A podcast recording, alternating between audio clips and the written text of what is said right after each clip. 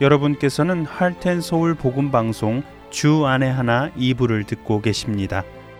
주 안에 하나 2부에는 구약 성경에 나오는 이스라엘 왕들의 이야기를 공부해 보는 왕들의 이야기와 은혜의 설교 그리고 쉽게 지나쳤던 말씀들을 다시 살펴보며 더 깊게 묵상하는 내 입술의 묵상이 준비되어 있습니다.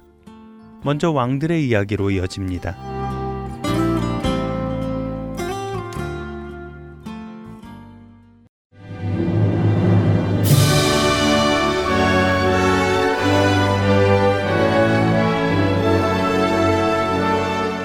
할텐 서울 복음 방송 청취자 여러분 안녕하세요. 왕들의 이야기 진행의 김민석입니다. 지난 시간에 우리는 솔로몬의 마지막이 어떠했는지 알아보았습니다. 솔로몬의 마음은 하나님을 떠나기 시작했고 그렇게 마음이 떠나자 하나님께서 하지 말라는 것들을 하기 시작하였지요. 수많은 이방의 아내들과 함께 우상을 섬기며 사치와 향락에 빠져 살았다고 말씀드렸습니다. 그러자 하나님께서는 대적자들을 세우셔서 솔로몬을 벌하셨지요. 결국 솔로몬은 찬란했던 모든 것이 헛됨을 고백하며 세상을 떠났습니다. 오늘은 열왕기상 12장과 13장, 역대하 10장의 말씀을 통해 이스라엘이 남과 북으로 분열되어 가는 과정을 함께 살펴보도록 하겠습니다. 이 시기 이스라엘의 상황을 좀 더 잘 이해하기 위해서는 열왕기 상하서와 역대기하 같은 역사서와 호세아, 요엘, 아모스, 오바디아 그리고 요나서와 같은 선지서를 읽어보시면 좋을 것 같습니다. 이스라엘의 여러 왕들에 대해서는 열왕기서와 역대기서 이 두 권에서 가장 상세히 기록되어 있는데요. 이 두 권의 책은 몇 가지 차이점을 가지고 있습니다. 차이점을 알고 성경을 읽어 내려 가시면 이스라엘의 상황과 왕들에 대한 이해가 훨씬 쉬워질 텐데요. 몇 가지 중요한 차이점을 알려드리고 오늘의 이야기를 나눠보도록 하겠습니다. 먼저 열왕기서는 북이스라엘과 남유다의 모든 왕들을 함께 소개하고 있는 반면 역대기서는 남유다 왕들을 중심으로 쓰여졌습니다. 또한 열왕기서가 이스라엘이 멸망하고 타국의 포로로 잡혀 지내던 시기에 쓰여진 반면 역대기서는 포로 생활을 끝내고 고향 이스라엘로 돌아가는 시기에 쓰여졌지요. 그렇기에 열왕기서와 역대기서는 말하고자 하는 관점과 주제가 다릅니다. 열왕기서가 포로 생활 속에서 과거를 회상하며 이스라엘이 멸망한 이유를 쓴 책이라면 역대기서는 포로 생활을 끝내고 이스라엘로 돌아가 어떻게 나라를 재건하며 살아가야 할지를 고민하며 쓴 책입니다. 그럼 이제 솔로몬이 세상을 떠난 후 이스라엘의 모습을 알아보겠습니다. 이스라엘은 솔로몬의 사망 후 남쪽으로는 유다, 북쪽으로는 이스라엘로 갈라지는 분열 왕국 시대로 접어드는데요. 솔로몬이 세상을 떠나고 그의 아들 르호보암이 왕위를 계승합니다. 그런데 이때 이스라엘 백성은 르호보암을 왕으로 삼기 위해 수도 예루살렘이 아닌 세겜으로 향합니다. 왜 그랬을까요? 이것을 이해하기 위해서는 우선 이스라엘 지파들 간의 갈등을 조금 알아야 하는데요. 이스라엘 지파들 간의 갈등은 사사 시대부터 시작합니다. 그리고 그 갈등은 사울 왕이 죽은 후에 두드러지게 나타나기 시작하지요. 유다 지파만이 다윗을 왕으로 인정하고 있을 때 에브라임 지파를 중심으로 한 나머지 지파들은 사울의 아들인 이스보셋을 왕으로 세웠었지요. 그 후 유다 지파의 왕이었던 다윗이 이스라엘 전체의 왕이 되어 수도를 예루살렘으로 옮길 때는 유다 지파가 갈등을 보이지요. 또 다윗의 통치 말기 아들 압살롬이 반란을 일으킨 후 압살롬을 지지하던 베냐민 지파 사람인 세바는 이스라엘 사람들을 설득시켜 또다시 반란을 일으키기도 했습니다. 솔로몬 때에는 건축으로 사람을 동원하고 불평등한 세금을 펼치면서도 유다 지파만은 그러한 의무에서 제외했기 때문에 지파들 간의 갈등은 더욱 심해졌습니다. 이런 지파들 간의 갈등은 오랜 시간 이스라엘 안에 있었는데요.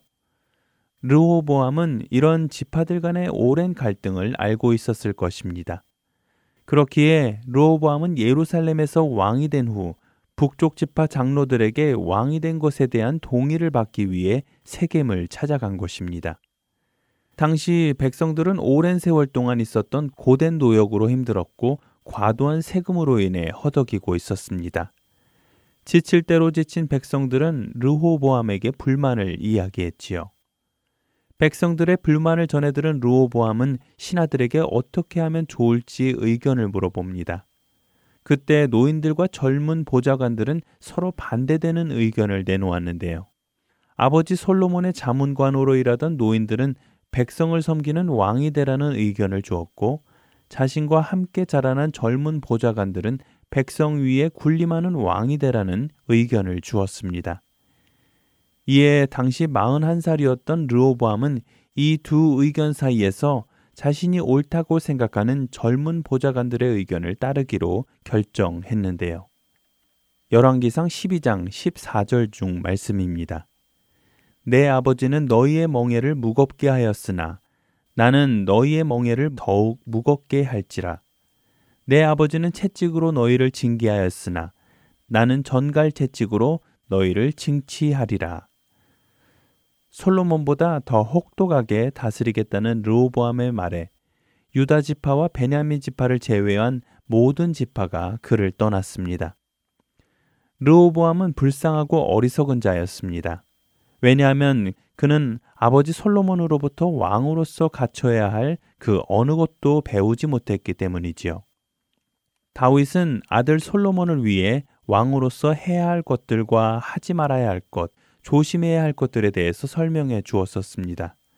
그러나 솔로몬은 아버지 다윗과 달랐습니다. 처음에는 아버지 다윗처럼 하나님께 순종하고 하나님의 백성을 잘 다스리고자 했지만 시간이 흐르면서 하나님을 마음에 두지 않고 이방 여인들과 그 여인들의 우상을 사랑했습니다. 사방에 반란이 일어났고 결국 나라가 갈라지게 되는 상황만을 자녀에게 남겨놓았지요. 르호보암은 41살의 왕이 되었지만 아버지 솔로몬으로부터 아무런 교육도 주의할 것도 듣지 못한 채 갈라지게 될 나라를 다스리게 된 것입니다. 결국 하나님께서는 선지자 아이야를 통해 여로보암에게 하신 말씀을 이루어 가셨고 이스라엘은 100여 년 만에 남과 북으로 나뉘어졌습니다. 남유다는 르오보암을 왕으로 유지하였고 북이스라엘은 선지자 아이야의 예언대로 여로보암이 왕이 되었습니다. 여로보암이 북이스라엘의 왕이 되고 가장 먼저 해결해야 하는 과제는 유다로부터 독립하는 것이었습니다. 그 중에서도 가장 큰 문제는 예배 처소였는데요. 모든 이스라엘 백성은 예루살렘 성전에서만 예배를 드려야 했습니다. 그렇기에 여로보암은 백성들이 예루살렘 성전을 찾아 떠나게 될까봐 걱정이 되었지요. 결국 그는 단과 베델 지역에 새로운 성소를 세우게 됩니다. 하지만 이 일은 백성들로 하여금 하나님을 떠나게 만드는데요. 여로보암은 하나님의 임재가 있는 예루살렘이 아닌 다른 곳에서 금송아지를 만들어 백성들에게 제사를 드리게 하였습니다. 게다가 제사 날짜도 남유다와 달랐고 레위인이나 제사장만이 드릴 수 있던 제사를 일반인이나 지역 유지가 드릴 수 있게 하였지요. 물론 이 모든 일은 남유다로부터 정치적 종교적으로 독립하여 북이스라엘을 안정시키기 위함이었지만 그것으로 인해 북이스라엘은 하나님 앞에 큰 죄를 짓게 된 것입니다. 하나님께서는 선지자를 보내 베델에서 재단 쌓는 것을 질책하셨습니다. 열왕기상 13장 1절에서 5절입니다. 보라 그때에 하나님의 사람이 여호와의 말씀으로 말미암아 유다에서부터 베델에 이르니 마침 여로보암이 제단 곁에 서서 분양하는지라. 하나님의 사람이 제단을 향하여 여호와의 말씀으로 외쳐 이르되 제단아 제단아 여호와께서 이와 같이 말씀하시기를 다윗의 집에 요시아라 이름하는 아들을 낳으리니 그가 네 위에 분양하는 산당 제사장을 네 위에서 제물로 바칠 것이요 또 사람의 뼈를 네 위에서 사르리라 하셨느니라 하고 그날에 그가 징조를 들어 이르되 이는 여호와께서 말씀하신 징조라 제단이 갈라지며 그 위에 있는 재가 쏟아지리라 하매 여로보암 왕이 하나님의 사람이 베델에 있는 제단을 향하여 외쳐 말함을 들을 때에 재단에서 손을 펴며 그를 잡으라 하더라. 그를 향하여 편 손이 말라 다시 거두지 못하며 하나님의 사람이 여호와의 말씀으로 보인 징조대로 재단이 갈라지며 재가 재단에서 쏟아진지라. 여로보암은 재단이 갈라지며 그 위에 있는 재가 쏟아지리라는 말에 손을 뻗어 선지자를 잡으라고 명령합니다. 그때 그의 손이 말라 움직일 수 없게 되었고 말씀대로 재단이 갈라지고 재가 재단에서 쏟아졌지요. 자신의 손을 본 여로보암은 선지자에게 도움을 청합니다. 그리고 선지자는 여로보암의 손이 낫게 기도해 주지요.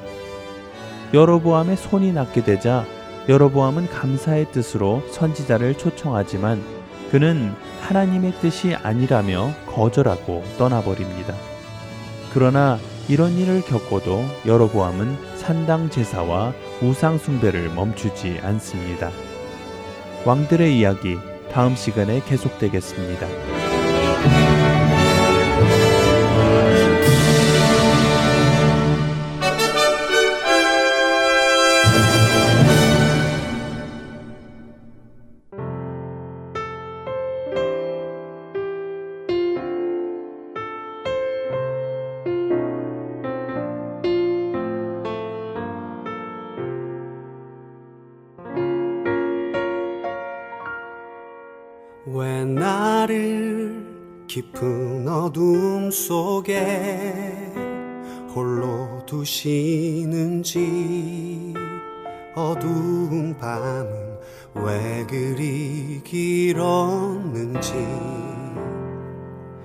나를 고독하게 나를 낮아지게. 세상 어디도 기댈 곳이 없게 하셨네. 광야 광야에 서 있네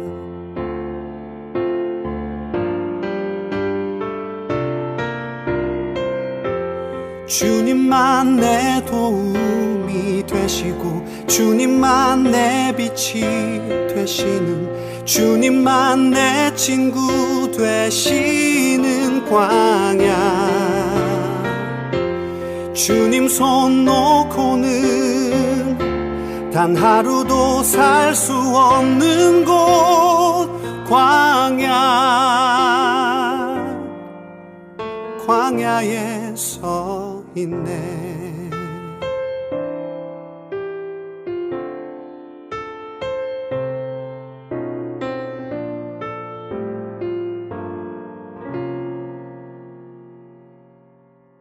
왜 나를 깊은 어둠 속에 홀로 두시는지 어두운 밤은 왜 그리 길었 는지. 나를 고독하게 나를 낮아지게. 세상 어디도 기댈 곳이 없게 하셨네. 광야 광야에 서 있네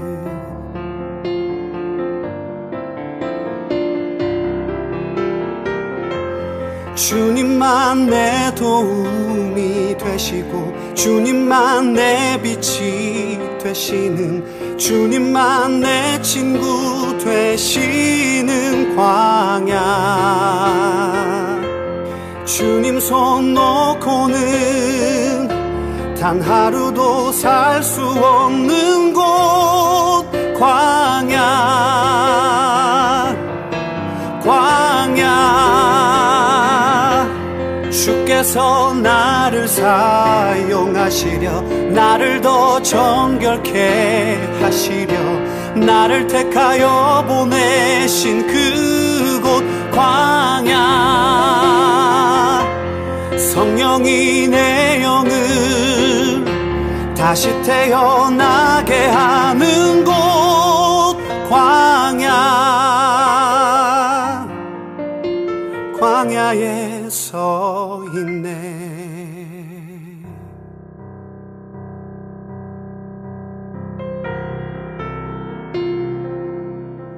내 자가 산산이 깨지고 높아지려 했던 내 꿈도 주님 앞에 내어놓고 오직 주님 뜻만 이루어지기를 나를 통해 주님만 드러나시기를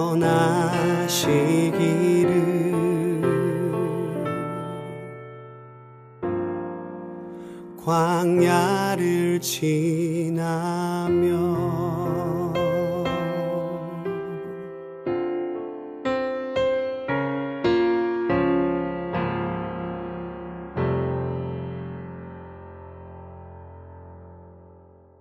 은혜의 설교 말씀으로 이어드립니다. 오늘은 노스캐롤라이나 그린스보로 한인장로교회 한일철 목사님께서 신명기 2장 1절에서 9절을 본문으로 모세의 길 광야라는 제목의 말씀을 전해 주십니다. 은혜의 시간 되시길 바랍니다.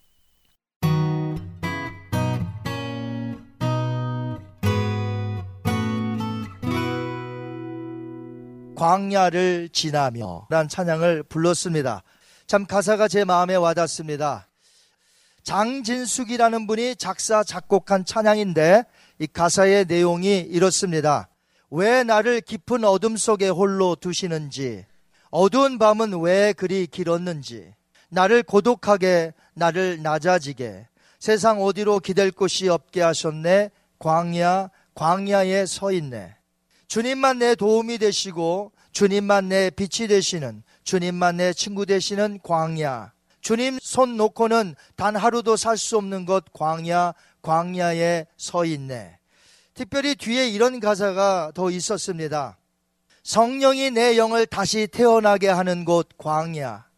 내 자아가 산산이 깨지고 높아지려 했던 내 꿈들도 주님 앞에 내려놓고 오직 주님 뜻만 이루어지기를 나를 통해 주님만 드러나시기를 광야를 지나며 아, 이런 가사입니다. 참 좋죠? 그런데 참으로 이해할 수 없는 아이러니컬한 곳입니다. 왜냐하면 모두가 힘들어하고 가기 싫어하는 곳이 광야인 곳인 반면에 예수님께서는 그 광야로 사람들을 부르셔서 그곳에서 사랑하시고 놀라운 계획을 알려주시고 그곳에서 우리들을 만져서 다듬어 가시는 축복의 장소이라는 것이죠. 우리는 싫다는데 우리 주님은 그곳으로 부르셔서 우리를 다듬어 가신다는 것이에요. 광야를 생각하면 여러분에게 먼저 떠오르는 단어들은 수식어는 무엇입니까? 척박함, 상막함, 거칠고 메마름, 목마름, 고달픔, 심한 무더위, 견딜 수 없는 추위, 외로움과 고독함, 부딪히는 시험, 고난 등등 이런 단어들이 광야를 생각할 때에 아마 여러분이 떠오르실 줄 알아요.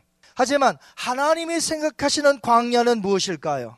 우리로 거듭나게 하시고 인내를 배우게 하시고 강한 훈련을 하게 하셔서 우리로 하여금 믿음, 소망, 사랑을 갖게 하시고 성령의 능력에 힘입어 살게 하시고 우리로 이 땅에서 이기며 성숙한 자로 만들어 가시는 것이 하나님이 생각하시는 광야라는 것입니다. 오늘 주제가 광야이지요.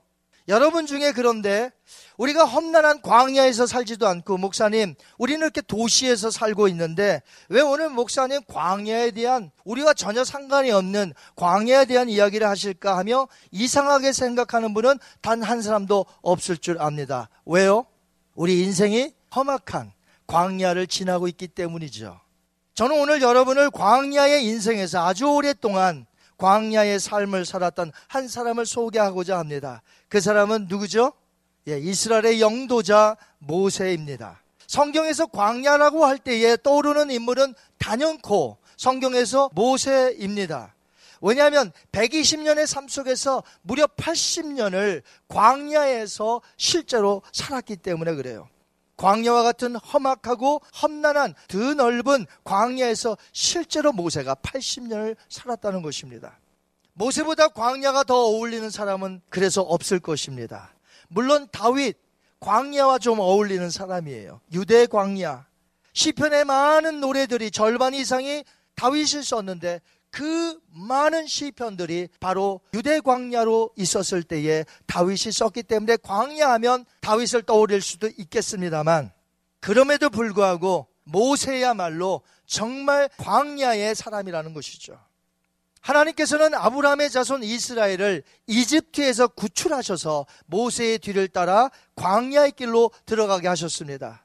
물론 모세는 하나님이 지시하는 길로 가라고 하셨죠. 그 길이 어딥니까? 광야입니다. 광야란 영어로 wilderness 또는 desert라고 부르죠. 제가 사전적 의미는 무엇일까 찾아봤더니 텅 비고 아득히 넓은 들 혹은 개감되지 않은 황량한 벌판이라고 쓰여져 있었습니다. 하지만 성경에서 광야란 단어는 어떤 의미일까요?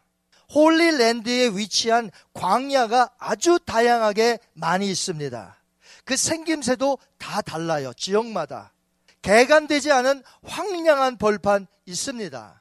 하지만 반면에 유대 광야는 거의 험악한 바위들로 구성되어 있습니다. 협곡처럼 되어 있습니다. 그래서 마치 작은 그랜드 캐년이라고 생각하시면 돼요. 그런데 중요한 것은 광야의 모습이 아닙니다. 광야의 뜻이 중요한 것이에요. 성경 히브리어로 광야, 히브리어로 광야를 미드바르라 하는데 이 미드바르는 두 가지의 동사가 합쳐진 단어입니다. 첫 번째 단어는 무엇으로부터라는 뜻의 단어가 있어요. 미라고 합니다. 그리고 말하다라는 뜻의 다바르라는 동사가 합쳐진 것이에요. 광야라는 게. 즉, 광야란 히브리어 미드바르를 해석하자면 이렇습니다. 그곳에서 말씀하시다. 그곳이 어딜까요? 광야. 누가 말씀하십니까? 하나님. 그래서 광야라는 바로 이 미드바르라는 것은 하나님이 광야에서 말씀하신다는 것이에요. 모세 오경 중에 우리가 잘 아는 민숙이 있죠. 자, 우리는 민숙이라고 합니다. 영어로는 뭐라고 할까요? numbers라고 합니다. numbers. 이 numbers, 민숙이 전부 다 70인경에서 따온 겁니다. 그래서 인구 조사할 때 숫싸움에 나갈 만한 사람들을 숫자를 세웠다는 뜻이에요. 그런데 원래 히브리어 성경에는 numbers, 민숙이 이렇게 안 되어 있습니다. 원래 여기에서는 뭐라고 되냐면 배 미드바르라고 되어 있습니다. 무슨 뜻이에요? 그가 광야에서 말씀하셨다 이 말이에요. 그래서 모세는 하나님께서 광야에서 말씀하셨다며 지금 이스라엘 2세들에게 하나님의 그 말씀의 중요성에 대해서 가르치는 거예요. 여러분, 하나님의 말씀이 우리의 광야 같은 이 인생길에서 너무나 중요하다는 것을 믿으셔야 돼요. 이 광야 같은 인생길에서 말씀 없이 어떻게 내가 살아갈 수가 있겠습니까? 하나님께서 말씀하십니다. 그러므로 우리는 경청하여 들어야 될 줄 믿습니다. 신명기 8장 3절 볼까요? 내 하나님 여호와께서 이 40년 동안에 너에게 광야길을 걷게 하신 것을 기억하라. 너를 낮추시며 너를 줄이게 하시며 또 너로 알지 못하며 너의 조상들도 알지 못하던 만나를 너에게 먹이신 것은 사람이 떡으로만 사는 것이 아니요 여호와의 입에서 나오는 모든 말씀으로 사는 줄을 너가 알게 하려 하심이라. 아멘. 우리는 광야 그러면 덮어놓고 싫다고 합니다. 광야 싫다는 거예요. 광야라고 하면 큰 고난, 시험, 외로움, 연단, 환란 이런 것이기 때문에 무조건 광야 그러면 싫다는 거예요. 그리스도인들은 광야의 길이 무조건 걷기 싫다고 투정 부리면서 하나님 앞에 하나님 내 길에 형통한 길을 주시옵소서라고 기도한다는 것이죠. 하지만 히브리인들에게 광야란 무엇이에요? 하나님이 그곳에서 말씀하신다. 하나님이 사람들을 만나 주시고 변화시키는 곳. 광야는 하나님의 축복인 줄 믿습니다. 우리는 오늘 말씀을 통하여 광야에 대한 오해를 버리셔야 돼요. 광야를 재조명하고 재해석하여 광야의 길을 걸었던 모세의 길처럼 우리 또한 이 광야의 길을 어차피 지나가야 하는데 이 광야를 새롭게 조명해서 하나님 앞에서 살아야 한다는 것이에요. 광야 같은 이 세상에서 하나님은 우리에게 말씀하십니다. 하나님은 우리에게 말씀하십니다, 여러분. 그러므로 우리는 하나님의 음성을 오늘 이 설교 시간을 통하여 이 부족한 종을 통하여 하나님이 말씀하시는 것을 들어야 한다는 것이에요. 모세는 80세까지 이미 40년이라는 광야 생활을 했습니다. 그래서 광야 생활이 익숙해요. 하지만 금방 출애굽한 이스라엘 백성들은 어떨까요? 광야 생활이 불편하겠죠. 어렵겠죠. 그래서 하나님은 광야 생활을 2년만 시키고 가나안 땅으로 들어가게 하시려고 계획을 세우셨어요.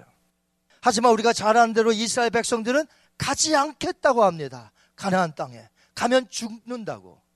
할 수 없이 하나님은 이스라엘 1세들이 광야에서 다 인생을 마감하도록 광야 길에서 두게 하셨습니다.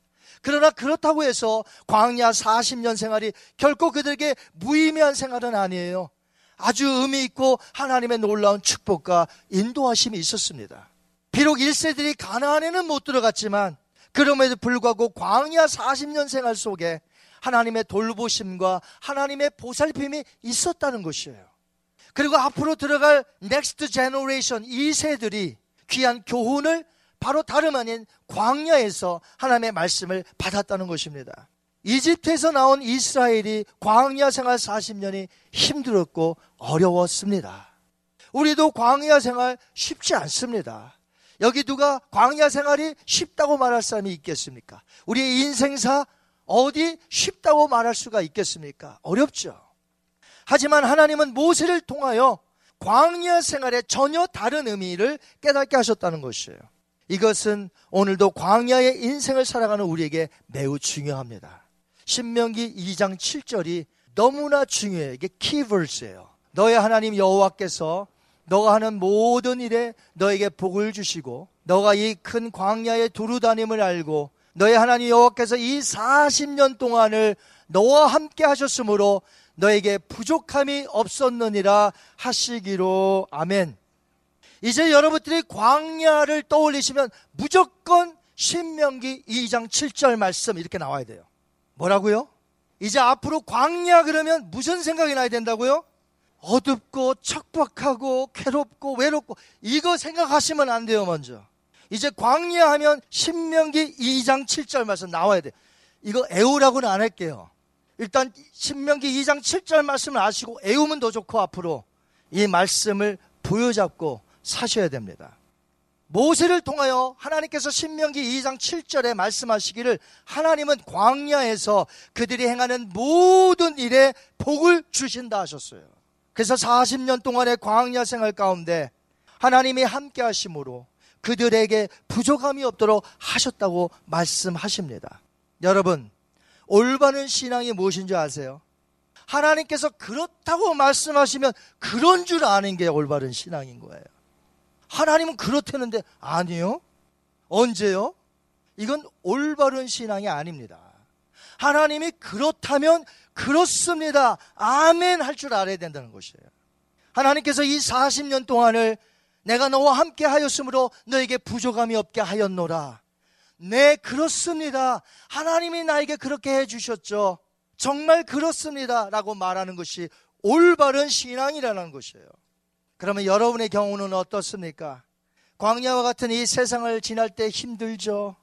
하지만 하나님이 말씀하십니다. 내가 너와 함께 있었고, 내가 너를 보살펴 주었고, 너를 붙들어서 부족함이 없게 하였노라. 라고 하시면 여러분 무엇이라고 답변하시겠어요?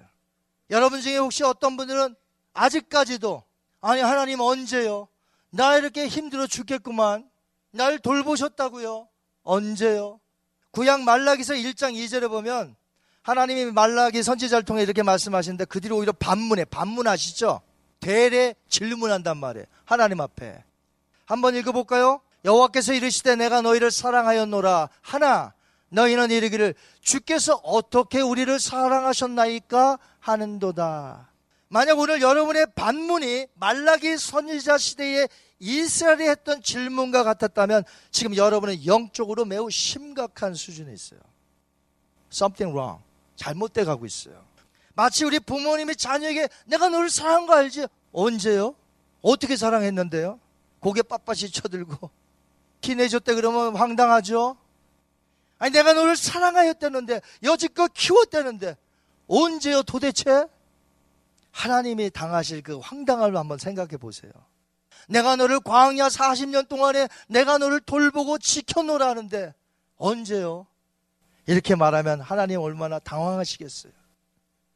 하나님께서 인생의 광야길에 여러분에게 복을 주신 줄 믿습니다. 여러분을 돌보셨어요. 여러분과 함께 하셨어요. 그러므로 우리는 겸손하게 아멘 그렇습니다. 하나님 광야를 지내는 내 인생길 뒤돌아보니 정말 저를 사랑하셨습니다. 라고 우리는 고백해야 한다는 것이죠. 그러나 아직도 수긍이 가지 않으시는 분이 있다면 이제 제가 말씀을 드린 것을 잠깐 들어보시기 바랍니다. 우리가 조금만 깊이 생각해 보면 아 하나님이 이렇게 우리를 돌봐주셨구나 알 수가 있어요. 이스라엘은 광야에서 노동한 것이 단 하나도 없습니다, 여러분. 그들은 우리처럼 비즈니스 나가서 일 안 했어요. 자주 텐트를 옮기면서 살아가는데 무슨 일을 합니까? 하지만 하나님은 일하지도 않는 그들에게 매일같이 생명의 양식 만나를 허락해 주었습니다. 그 조상도 맛보지 못했고 그 이후의 사람도 맛보지 못할 그 시대만 맛볼 만나를 허락해 주었습니다. 매일같이. 또 영양이 또 떨어질까봐 매출하기 때를 보내셔서 고기로 섭취하게 하셨습니다. 또한 반석에서 물을 내시어 물을 마시겠습니다. 여러분 200만에서 300만이에요. 물을 마시는 사람이. 낮에는 덥지 않도록 냉방 시설로 구름 기둥으로 가려 주시고 밤에는 춥지 않도록 난방 시설로 불 기둥이 그들 옆에서 하루도 빼놓지 않고 있었습니다. 그렇다고 구름 기둥과 불 기둥이 냉방과 난방 시설만 역할을 했던 거 아니에요. 그들이 행진하려고 할때 구름 기둥이 갑니다. 밤에 행진하려고 할때 구름 기둥이 떠나갑니다. 그를 인도하셨어요, 그들을.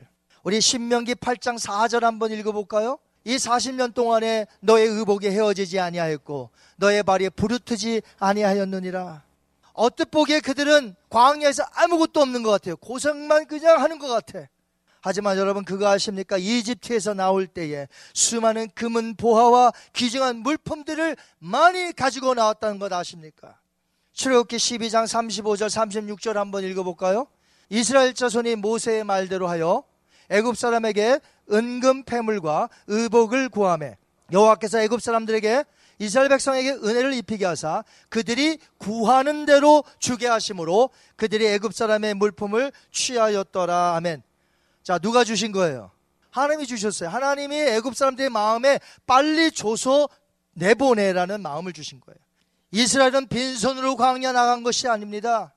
또한 그들은 훈련된 군사가 아니었기 때문에 어떤 나라가 쳐들어오면 승리하기 힘들죠. 나 하나님은 그의 능력으로 뒤쫓아오는 애굽 군대를 홍해 바다에 수장시켜 버렸습니다. 그리고 근처에 수많은 나라들이 있는데 하나님께서 그 나라들의 마음에 두려움을 주셔서 이스라엘에 쳐들어오지 않도록 막아 주셨다는 것이에요. 이제 광야 생활 막바지쯤에 이스라엘이 먼저 요단강 동편에 있는 몇 나라를 칩니다. 승리하죠. 많은 전리품을 갖게 됩니다. 그 전리품 중에는 엄청난 가축도 포함돼요. 그런데 이 전리품 전에 이미 광야에서 가축들이 그냥 새끼를 너무 잘 낳아요. 전리품에 또 짐승들이 있는 거예요. 얼마나 많겠습니까? 민수기 32장 1절 보실까요? 루벤 자손과 갓 자손은 심히 많은 가축대를 가졌더라. 이 모든 돌보심과 복이 어디서 일어났습니까? 전부 광야에서 일어난 기적입니다. 하나님이 광야에서 놀랍게 돌봐주셨습니다. 이것뿐만이 아니에요. 영적인 측면에서 보자면 신의 산에서 하나님과 언약을 맺은 하나님의 백성이 되었습니다. 그들에게 율법과 성막이 주어집니다. 장세기서부터 신명기까지 모세 오경이 전부 언제 쓰여졌느냐? 광야에서 쓰여졌습니다. 하나님께서 말씀하신 곳이 바로 광야입니다. 우리가 지나는 이 광야 같은 삶에서 하나님은 여전히 오늘도 동일하게 우리에게 육적인 복, 영적인 복, 우리를 돌봐주시고 우리를 구원시키시며 우리를 회복시켜 주십니다. 그런데도 어떻게 우리가 하나님의 돌보심을 부정할 수 있도록 하나님 언제 그러셨나요? 이렇게 하나님 앞에 우리가 불평할 수 있나요? 광야를 지내는 동안 아 조금만 깊이 생각해 보니까 하나님의 은혜가 너무나 크군요. 우리가 알 수 있다는 것이죠. 그의 아들 예수 그리스도를 우리에게 허락해 주셨습니다. 우리 구원받은 줄 믿습니다. 성령을 허락해 주셔서 날마다 우리로 하여금 이 길을 걷게 하십니다. 성령 충만을 주셨다는 것이에요. 우리에게 날마다 먹을 것과 입을 것을 공급해 주셨습니다. 미국 땅에 살게 하셨습니다. 우리에게 비즈니스 직장 생활 주셨습니다. 우리에게 가족을 주셨습니다. 우리에게 교회를 주셨습니다. 그러므로 우리가 광야에 대해서 오해하지 말아야 한다는 것이죠. 자세히 광야의 삶을 들여다보니 날마다 베푸시는 하나님의 은혜가 정말 크군요. 우리가 고백하지 않을 수가 없습니다. 이스라엘에서 히브리 대학교에 공부하고 이스라엘에 오래 살았던 이익상 목사님이라는 분이 있는데 그분이 쓴 책이 있습니다. 이스라엘 따라 걷기. 제가 구입하여서 보았는데 참으로 성지에 대해서 글을 재미있게 썼고 어, 에피소드들이 많아요. 그 책에 보면 한 에피소드가 있습니다. 이분이 이제 전도사 시절에 한국 가서 이제 약혼을 해야 되는데 그 약혼하기 전에 어떤 프로그램에 참여했냐면 유대 광야에는 콤난이라는 곳이 있습니다. 이 콤난이라는 곳이 그 사해 두루마리가 발견된 곳이죠. 아주 유명한 장소입니다. 그런데 이 콤난에서 체험했던 이야기를 이제 에피소드를 기록해 놓은 곳이에요. 그걸 이제 여러분에게 한번 소개해 보려고 합니다. 쿰난에서 성경 두루마리들이 그 동굴에서 많이 발견이 됐어요. 그래서 동굴마다 이렇게 트레킹 하면서 다니는 체험이었습니다. 저희 교회 성지 순례팀하고 저도 이제 유대 광야의 그 쿰난에 가본 적이 있어요. 하지만 우리는 시간상 조금만 둘러봤지 그 당시에 전도사님처럼 아주 이 동굴 저쪽 동굴 막 다니면서 트레킹을 하지는 않았습니다. 유대 광야 쿰난에서 첫 번째 동굴에서 이제 옮겨서 두 번째 동굴로 심스럽게 이제 따라가는데 내리막길에 이제 문제가 생긴 겁니다. 절벽을 따라 내려가는 중 팔을 뻗어 매달려 있다가 한 지점에서 발이 땅에 닿아야 되는데 이제 안 닿은 거예요. 그래서 먼저 간 가이드 집사님과 친구를 이제 크게 불렀다고 합니다. 인솔했던 집사님이 가이드 집사님이 전도사님 그냥 손 놓으면 됩니다. 이렇게 말하더래요. 첫 번째보다 더 크게 이제 소리를 지른 거예요. 앞에 갔던 친구분이 오셔서 그의 도움으로 이제 착지하는데 10cm, 4인치가 되는 거예요. 4인치면 제, 제 손바닥의 절반. 그러니까 매달려서 착지하는데 떨어지고 보니까 4인치. 거기에 매달려서 나 죽느니 지금 그런 겁니다. 자기의 그 모습을 떠올리면 지금까지 창피하다고. 저는 그분의 유대광야 콤난의 체험 이야기를 읽으면서 마치 우리들의 모습이 그렇지 않은가. 광야 그러면 그냥 힘든 거예요. 인생이 너무 힘들어. 그냥 무조건 나에게 복 없다고 느끼는 거예요. 무슨 조그만 일이 와도 난 죽겠다고 그러는 거예요. 그거 손을 놓으면 되는데 인생에 힘든 부분이 있죠. 하나님이 그때마다 우리를 도와주시지만 때로는 아무것도 아닌 게 하나님 앞에 아우성을 친다는 거죠. 손만 놓으면 아무 문제가 없는데 그거 붙들고 나 죽는다고 하나님 왜 나를 돌봐주지 않느냐고 우리가 너무 광야에 대해서 너무 예민하고 두렵고 불안하고 여러분 광야가 힘든 곳은 힘든 곳이지만 매번 힘든 곳은 아니라는 것을 여러분이 아셨으면 해요. 나에게 오는 시험 어떤 것들은 능히 이겨낼 수 있는 것들이에요. 근데 우리는 그런 거 앞에서조차 너무 힘들어하고 있다는 것이에요. 광야를 살다 보면 정말 큰 일이 있고 험악한 일이 있고 있습니다. 하지만 하나님은 그때 우리를 돌봐주신다 약속하셨습니다. 내가 너와 함께 하겠노라고 하십니다. 광야라고 해서 다 험악하고 다 힘들고 내가 죽겠노라고 날마다 아우성쳐야 할 그런 삶은 아니라는 것이죠. 그렇기 때문에 오늘 어떤 일을 닥쳤을 때에 손만 놓으면 그냥 착지되는 거예요. 아무것도 아니에요, 여러분. 우리 주님이 항상 우리 옆에 계십니다. 아들아, 딸들아, 그 손 놓기만 하면 되는 거야. 광야가 우리의 삶 속에 너무나 두렵고, 너무나 힘든 곳, 너무나 그런 가기 싫은 곳으로 이게 너무나 각인되어 있다 보니 우리의 인생이 매일같이 힘든 거예요. 매일같이 어렵고, 우리의 인생 광야, 힘들고 어려울 때가 있지만 매번 그런 것은 아닙니다. 사랑하는 성도 여러분, 모세의 길, 광야의 길이었습니다. 그는 그 광야의 길을 하나님의 은혜로 걸어갔습니다. 우리도 이 세상을 하나님의 은혜로 지나가고 있음을 오늘 반드시 깨달아야 될 줄 믿습니다. 그리고 이 광야의 길은 반드시 저 영원한 천국으로 이르게 될 것입니다. 그러므로 우리는 하나님께 감사하시면서 이 광야의 길을 걸어가시기 바랍니다. 우리 예수님도 이 땅에 계실 때에 하나님의 도우심으로 광야의 길을 걸어가셨습니다. 성령에 충만하여 광야의 길을 걸어가셨고 그 광야에서 주어진 사명을 완수하여 하나님 보좌 우편에 가 계십니다. 저와 여러분, 광야를 지내는 동안 하나님께 감사하시고 하나님의 은혜를 생각하시고 하나님 우리를 채워주시는 것을 믿으시고 우리 이 광야를 힘있게 걸어가시기를 바랍니다.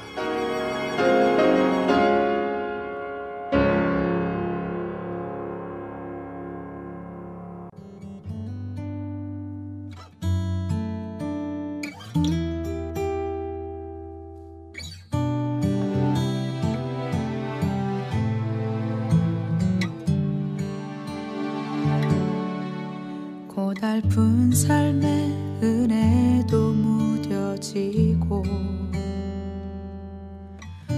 사라질 것에 내 맘 두네. 헛되고 헛된 것들을 바라보며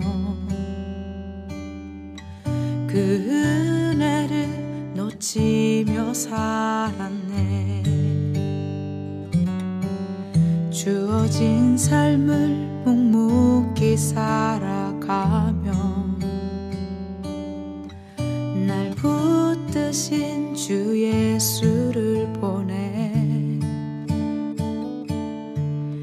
사망 가운데 놓여진 나의 삶은 날 건지신 그 이름 예수. 나의 안숨을 바꾸셨네. 주를 향한 노래로 소망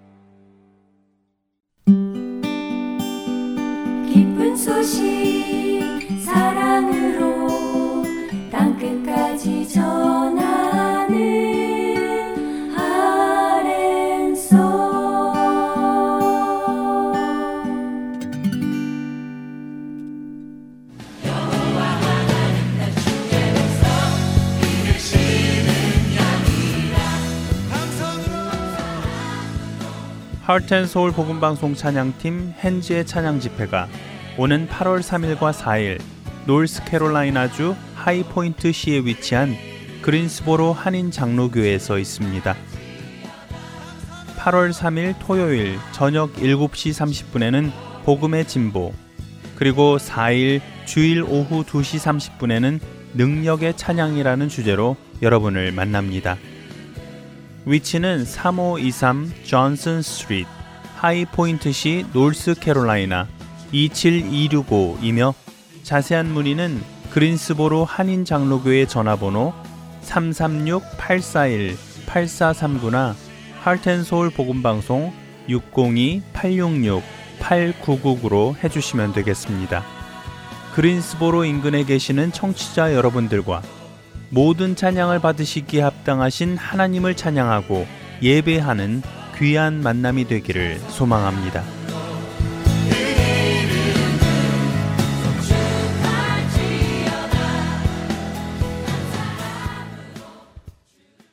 이어서 내 입술의 묵상으로 이어집니다.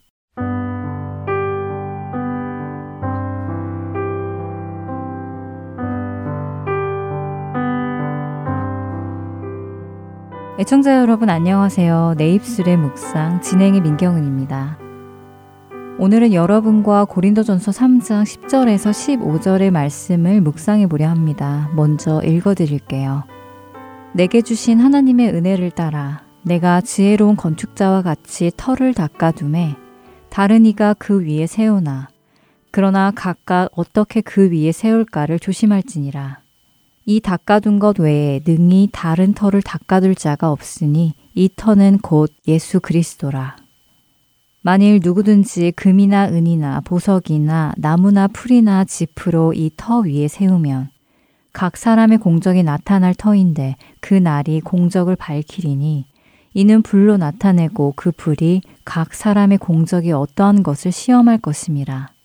만일 누구든지 그 위에 세운 공적이 그대로 있으면 상을 받고 누구든지 그 공적이 불타면 해를 받으리니 그러나 자신은 구원을 받되 불 가운데서 받은 것 같으리라.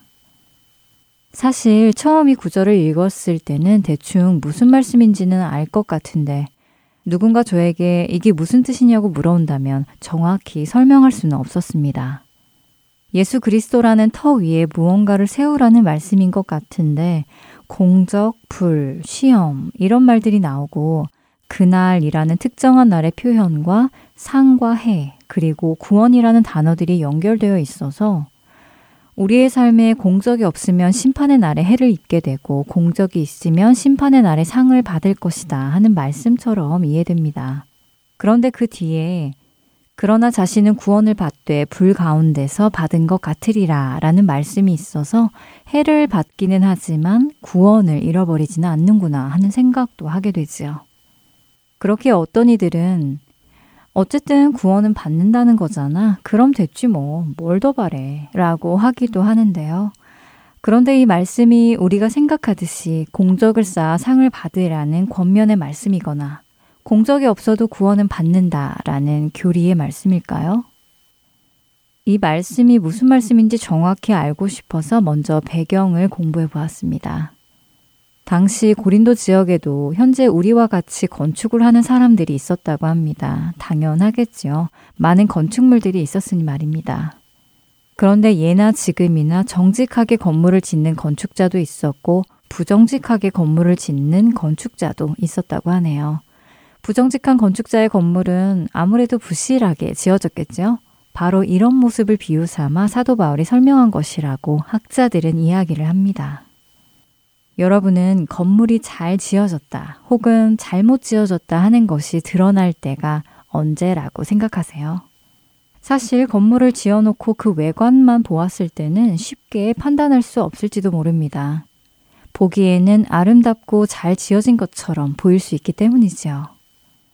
그러나 정말 잘 지어진 건물이라면 어떤 충격을 받았을 때나 불이 났을 때나 그 어떤 위험 앞에서도 안전함을 증명할 때 그 진가가 나타나지 않을까요? 조금 더 값이 싸고 부실한 자재를 사용한 건물은 작은 충격에도 쉽게 무너질 것이며 불이 나면 모든 것이 다 타버리지요. 하지만 튼튼하게 지어진 건물은 같은 충격의 강도를 받아도 그 충격을 버텨내기도 하고 불이 나도 그 뼈대들은 남아 있다고 하는데요. 사도 바울이 바로 이것을 비유한 것이라는 말씀입니다. 그리스도라는 터 위에 각자가 무언가 재료를 가지고 무언가를 세우면 각자의 공적이 나타날 것이라고 하시는데요. 그 재료에는 금이나 은이나 보석이나 나무나 풀이나 짚이 있다고 하십니다. 요즘은 풀이나 짚으로 건물을 짓는 일은 거의 없지만 당시에는 풀과 짚도 건축의 재료였겠지요. 이 재료들 중 불의 시험을 받고 나서도 남는 것은 금과 은과 보석이겠지요. 나무와 풀과 짚은 불의 시험에 금세 타버리고 말 것입니다. 그렇다면 사도 바울은 우리에게 비싼 재료로 건물을 세우라고 말씀하시는 것일까요? 그 비싼 재료는 무엇일까요? 이것을 이해하기 위해서는 고린도전서 3장의 내용을 이해해야 합니다. 고린도전서 3장에서 바울은 고린도 교인들 사이에 있는 시기와 분쟁에 대해 책망하는데요. 너희는 아직도 육신에 속한 자로다. 너희 가운데 시기와 분쟁이 있으니 어찌 육신에 속하여 사람을 따라 행함이 아니리요. 어떤 이는 말하되 나는 바울에게라 하고 다른 이는 나는 아볼로에게라 하니 너희가 육의 사람이 아니리요. 3장 3절과 4절의 말씀입니다. 고린도 교회 안에는 시기와 분쟁이 있었고 분파가 나뉘는 일이 있었습니다. 사도 바울은 이렇게 나뉘는 것이 성령을 따라 행하는 모습이 아니라 육신에 속하여 사람을 따라 행하는 모습이라고 지적하지요. 6절에 사도 바울은 자신은 심었고 아볼로는 물을 주었지만 자라게 하신 분은 오직 하나님이시라고 말씀하십니다. 심은 자신이 자라게 한 것이 아니고 물을 준 아볼로가 자라게 한 것이 아니라는 말씀이지요. 그렇기에 사람에게 집중하지 말고 하나님께 집중하라는 것입니다. 그리고는 시작에 읽어드린 건축의 비유를 해주는 것이었죠. 이렇게 건축자의 비유를 해주신 후 18절부터 21절까지는 세상 지혜를 따르지 말 것과 사람을 자랑하지 말 것을 말씀하십니다. 그렇다면 사도 바울이 이야기하는 그리스도라는 터 위에 세울 재료, 나무, 풀, 짚은 무엇일까요? 그것은 사람을 자랑하고 세상의 지혜대로 하는 행위를 말씀하시는 것이며 금과 은과 보석은 우리를 자라게 하시는 하나님, 모든 것의 주인이신 하나님, 그분을 바라보고 하는 행위를 말씀하시는 것입니다. 우리의 신앙생활이란 예수 그리스도라는 터 위에 각자의 공적을 쌓아 나가는 것입니다. 만일 우리가 예수님 위에 사람의 지혜, 사람의 자랑, 사람의 의를 쌓아간다면 구원의 날에 그것들은 모두 다 사라지고 말 것입니다. 오직 하나님의 지혜 안에서 하나님만을 자랑하며 예수 그리스도의 의를 쌓아갈 때 구원의 날에 예수님만이 드러나시고 높임을 받으시고 그로 인해 하나님께서 영광을 받으실 것입니다. 무엇을 쌓아가고 있는지 점검해 보길 원합니다. 끝으로 고린도전서 3장 10절에서 15절의 말씀을 다시 읽어 드리겠습니다. 내게 주신 하나님의 은혜를 따라 내가 지혜로운 건축자와 같이 터를 닦아둠에 다른 이가 그 위에 세우나 그러나 각각 어떻게 그 위에 세울까를 조심할지니라. 이 닦아둔 것 외에 능히 다른 터를 닦아둘 자가 없으니 이 터는 곧 예수 그리스도라. 만일 누구든지 금이나 은이나 보석이나 나무나 풀이나 짚으로 이 터 위에 세우면 각 사람의 공적이 나타날 터인데 그 날이 공적을 밝히리니 이는 불로 나타내고 그 불이 각 사람의 공적이 어떠한 것을 시험할 것임이라. 만일 누구든지 그 위에 세운 공적이 그대로 있으면 상을 받고 누구든지 그 공적이 불타면 해를 받으리니 그러나 자신은 구원을 받되 불 가운데서 받은 것 같으리라. 내 마음의 묵상 다음 시간에 뵙겠습니다. 안녕히 계세요.